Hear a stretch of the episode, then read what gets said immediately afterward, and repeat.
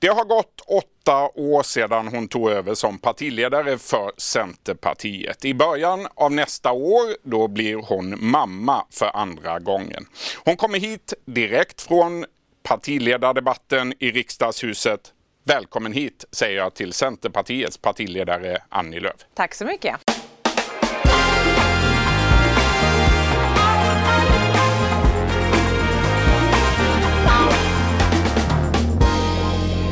Ja du Annie, vi ska strax eh, prata politik och riksdagsdebatt men vi börjar i den viktiga änden. Vad säger din fyraåriga dotter Ester om att hon ska få ett syskon? Hon är jättestolt, fast när vi berättade det här i somras så sa hon, var hennes första kommentar, men jag vill ju ha en storebror, sa hon. Mm -hmm. och det är lite svårt det är att fixa. svårt att leverera. Eh, men hon är jättestolt och hon brukar ligga och lyssna lite på mot magen nu så att eh, det. det är en bra bit kvar. Det var i augusti som du valde att berätta mm. i sociala medier om att eh, du är gravid. Varför valde du att berätta om det så?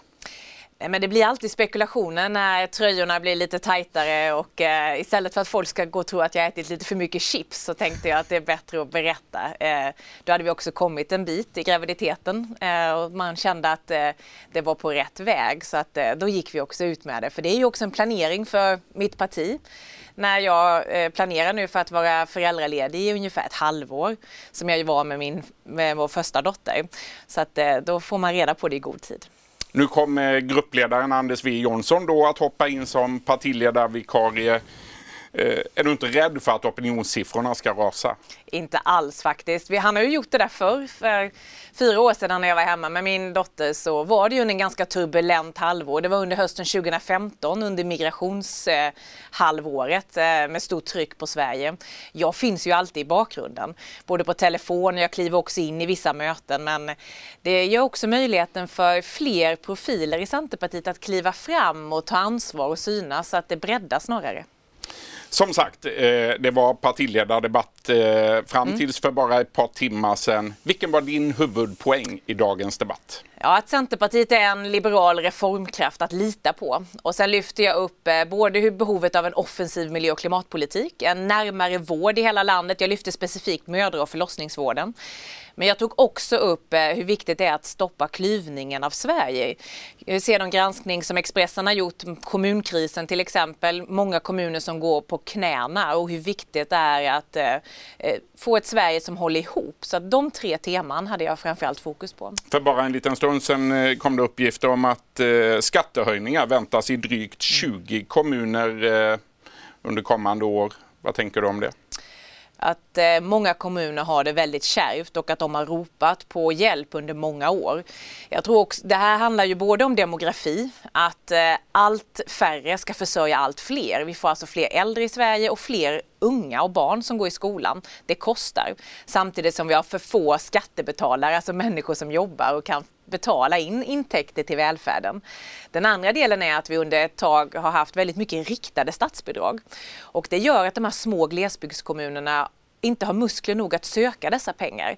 Nu står ju de flesta partier faktiskt bakom det vi har kämpat för i många år, generella statsbidrag, vilket gör att det nycklas ut i kommunerna så att de kan använda det i sitt välfärdsbygge. Det tror jag är en bättre väg framåt. Du, under debatten idag pressade du Stefan Löfven. Du hävdade att regeringen ger dubbla budskap i frågan om vinster i välfärden. Vad menar du med det? Men vi har ju kommit överens om en liberal reformagenda i januariavtalet på många olika punkter. En av dem handlar om att valfriheten är central inom välfärden. Att eh, regeringen varken ska driva eller genomföra vinstbegränsningar till exempel, utan man ska ha fokus på höga kvalitetskrav. Och en regering är ju ens ministrar. Så att när ansvariga ministrar eh, för de här frågorna då går ut och pratar om någonting helt annat och pratar emot de här punkterna så blir det ju väldigt förvirrande för allmänheten. Vad är det som gäller? Jag har ingenting emot att man som socialdemokratisk medlem går ut och gör detta. Men när man skriver under som ansvarig minister, då bör man också hålla sig till det som man är satt att genomföra. Stefan Löfven han sa att det är fullt möjligt att ta på sig partihatten ibland och berätta vad man vill utanför januariavtalet. Eh, och han hävdade att det gör väl du också ibland, gör du inte det? Jag har alltid partihatten på. Alltså som mm. partiledare så har jag alltid centerhatten på för att berätta vad vi tycker. Men är man i en regering, för det har jag också varit, då står man ju också för det som man gemensamt har kommit överens om. Och då kan man inte skriva under med utbildningsminister till exempel och samtidigt stå för en helt annan politik än den man själv är satt att genomföra. Men som sagt, man kan vara socialdemokratisk debattör och medlem och liknande. Men är man eh, statsminister eller är man minister, ja då åligger det också ett annat ansvar för att skapa en tydlighet om vad regeringen driver för politik. Du, det har gått eh, nio månader sedan snart, eh, sedan man presenterade januariöverenskommelsen. Kan du förstå att en del människor fortfarande är förbannade på dig för att du släppte fram Stefan Löfven som statsminister? Nej, faktiskt inte. Alltså, jag ser ju att våra väljare är väldigt nöjda. Eh, och jag fick ju ett mandat från Centerpartiets väljare att genomföra vår politik, stå upp för våra värderingar och göra det bästa av den parlamentariska situation som fanns. Vi ökade ju till och med och gjorde vårt bästa valresultat på 30 år med stödet att hålla fast vid den linjen. Jag försökte ju i fyra månader att få till en alliansregering över blockgränsen. Men det gick ju inte för att många partier sa nej. Så att eh, jag känner ett väldigt starkt stöd både internt i Centerpartiet men också bland våra väljare om att den här vägen då var den bästa av två dåliga alternativ egentligen. Sen jag, fattar jag ju att väljare som tillhör M, KD eller SD är besvikna men samtidigt så har de de, om de lyssnade på vad jag sa i valrörelsen så vet de också att jag inte tänkte sitta som gisslan till Sverigedemokraterna. Men du sa också i valrörelsen att Ulf Kristersson var din statsministerkandidat. Eh, är det inte givet då att en del kan känna det som ett svek när du låter Stefan Löfven få jobbet? Han var Centerpartiets statsministerkandidat och min statsministerkandidat under hela hösten.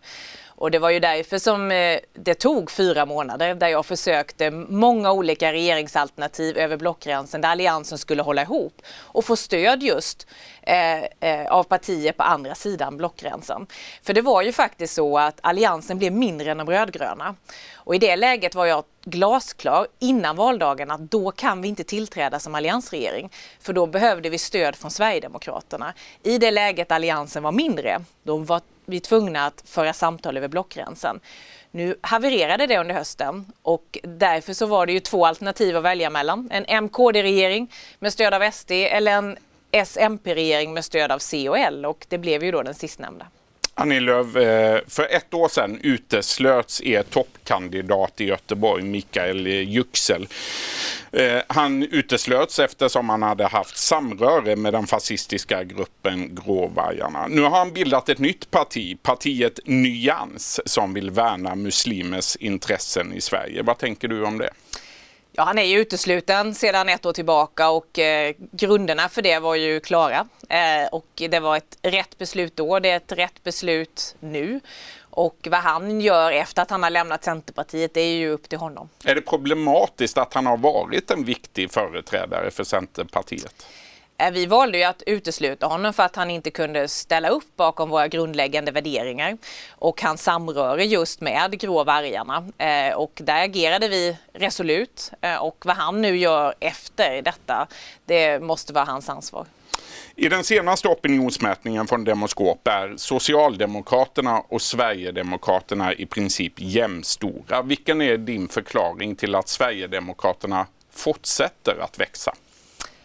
Det finns säkert många olika anledningar. En är ju att det har varit väldigt mycket fokus på de samhällsproblem som eh, Eh, kring gängkriminalitet, eh, kring klyvning av landet, eh, kring invandring som drar många väljare till just eh, Sverigedemokraterna. Det är ju en förklaring. En annan förklaring är ju att Socialdemokraterna valde att inte bjuda in dem till samtal. Centerpartiet var ju snabbt ute och sa att vi ville ha en parlamentarisk trygghetsberedning där alla partier är med i samtal. Det kan vara en sådan. En tredje är ju att eh, Flera partier har öppnat upp för att förhandla och samarbeta med dem. Det sänker såklart tröskeln. Så det finns... Kan januariöverenskommelsen i sig vara något som hjälper Sverigedemokraterna i opinionen?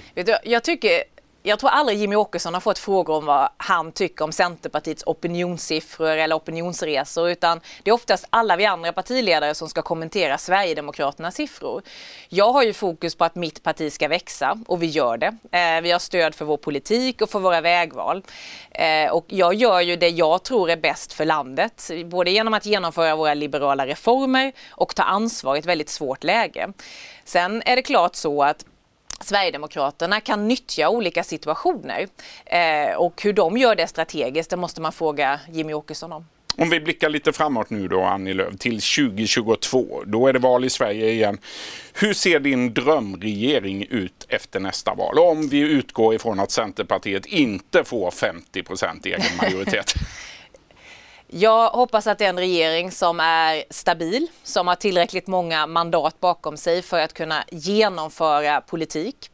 Eh, för att vad vi behöver nu det är ju mer samarbete, inte mindre. Det var ju det vi försökte nå genom olika konstellationer för ett halvår sedan, eller för nio månader sedan. Eh, och nu med den här konstellationen som vi har den här mandatperioden så har vi en, ett budgetsamarbete där vi vet att man får igenom sin budget i riksdagen. Det skapar stabilitet. Eh, hur nästa regering ser ut, det, det låter vi eh, vänta några år för att det är mycket som kan hända fram till dess. Spelar det någon roll för dig om det blir en S-ledd eller en M-ledd regering efter valet nästa gång? Jag vill ha en regering som genomför borgerlig liberal politik. Det har vi den här mandatperioden. Det hade vi för ett antal år sedan eh, och eh, för mig är det viktigt att ha politikens innehåll i centrum. Och eh, jag kommer ha fokus på att genomföra våra reformer nu. Hur det ser ut om något år, det får vi återkomma till. Är Stefan Löfven en liberal rent av? Det skulle jag absolut inte säga utan däremot så är han genom, för han är ju, han skulle nog beteckna sig som socialdemokrat eh, och inte liberal men han är nu satt som statsminister att genomföra en liberal reformagenda med att eh, sänka skatter på jobb och företag, med att se till att få en en eh, miljö och klimatpolitik som går hand i hand med företagsamhet och innovation, med att stå upp för valfriheten inom välfärden, med att liberalisera arbets och bostadsmarknaden. Och det är ju en politik som Centerpartiet men också många andra allianspartier har drivit på för i många år, som nu en socialdemokratisk ledd regering faktiskt genomför. Till sist då Annie Lööf, du har varit partiledare i åtta år nu, det är ganska lång tid men mm. Din företrädare Maud Olofsson, hon, hon lämnade eh, strax efter att hon hade suttit som, ti, suttit som partiledare i tio år. Har du funderat på att kasta in handduken och göra något roligare? Nej, det har Nej. jag faktiskt inte. Men ibland kan man ju fundera på varför man inte har gjort det med tanke på att det Gör ganska... du, Funderar du på det Nej, ibland? jag funderar inte alls på det. Men det är ju ett utsatt arbete. Det är många arbetstimmar eh, hela året och man ska alltid vara redo. Men det är kanske det som är tjusningen också. Eh, och det är ju så att under de här åtta åren så har mitt partiledarskap skiftat. Alltså från att sitta då i en alliansregering och vara minister till att vara i ren opposition till att nu den här mandatperioden vara eh, i budgetsamarbete med en regering så har det varit tre olika skepnader och det skapar också möjligheter och eh, alltså en ny dimension hela tiden i partiledarskapet och det är roligt. Men du kommer att sitta längre än vad Maud Olofsson gjorde? Ja, det bestämmer mina väljare, men jag har som ambition att eh, genomföra nästa val och eh, göra ett bra val för Centerpartiet. Vad har varit allra roligast under de här åtta första åren då? Det är nog tiden i alliansregering måste jag ändå säga. Alltså det här att kunna eh, också genomföra sin politik i praktiken. Eh, att vara näringsminister under en tuff tid men också få möjligheten att genomföra det man vill, det var ju fantastiskt. Sen är ju våra valsiffror som vi har haft, inte minst nu för ett år sedan, otroligt roliga att ta med sig. För vi har ju haft en opinionskurva som började kärvt och som har gått uppåt. Så att vårt valresultat 2018, det bästa på 30 år, det var klart att det var, det var kul. Du det roligaste var att vara minister. Varför tog du då inte chansen att bli minister i Stefan Löfvens regering? För jag hade lovat mina väljare det, att inte sitta i en S-ledd regering. Och eh, jag hade sagt att om vi inte får en alliansregering så vill vi försöka få igenom så mycket liberal centerpartistisk politik som möjligt och det är det vi har gjort. Annie Lööf, stort tack för att du kom till Direkt med Niklas Svensson idag. Du har lyssnat på en podcast från Expressen. Ansvarig utgivare är Klas Granström. Ett poddtips från Podplay. I fallen jag aldrig glömmer djupdyker Hasse Aro i arbetet bakom några av Sveriges mest uppseendeväckande brottsutredningar Går vi in med hemlig telefonavlyssning och, och då upplever vi att vi får en total förändring av hans beteende. Vad är det som händer nu? Vem är det som läcker? Och så säger han att jag är kriminell, jag har varit kriminell i hela mitt liv men att mörda ett barn, där går min gräns. Nya säsongen av Fallen jag aldrig glömmer på Podplay.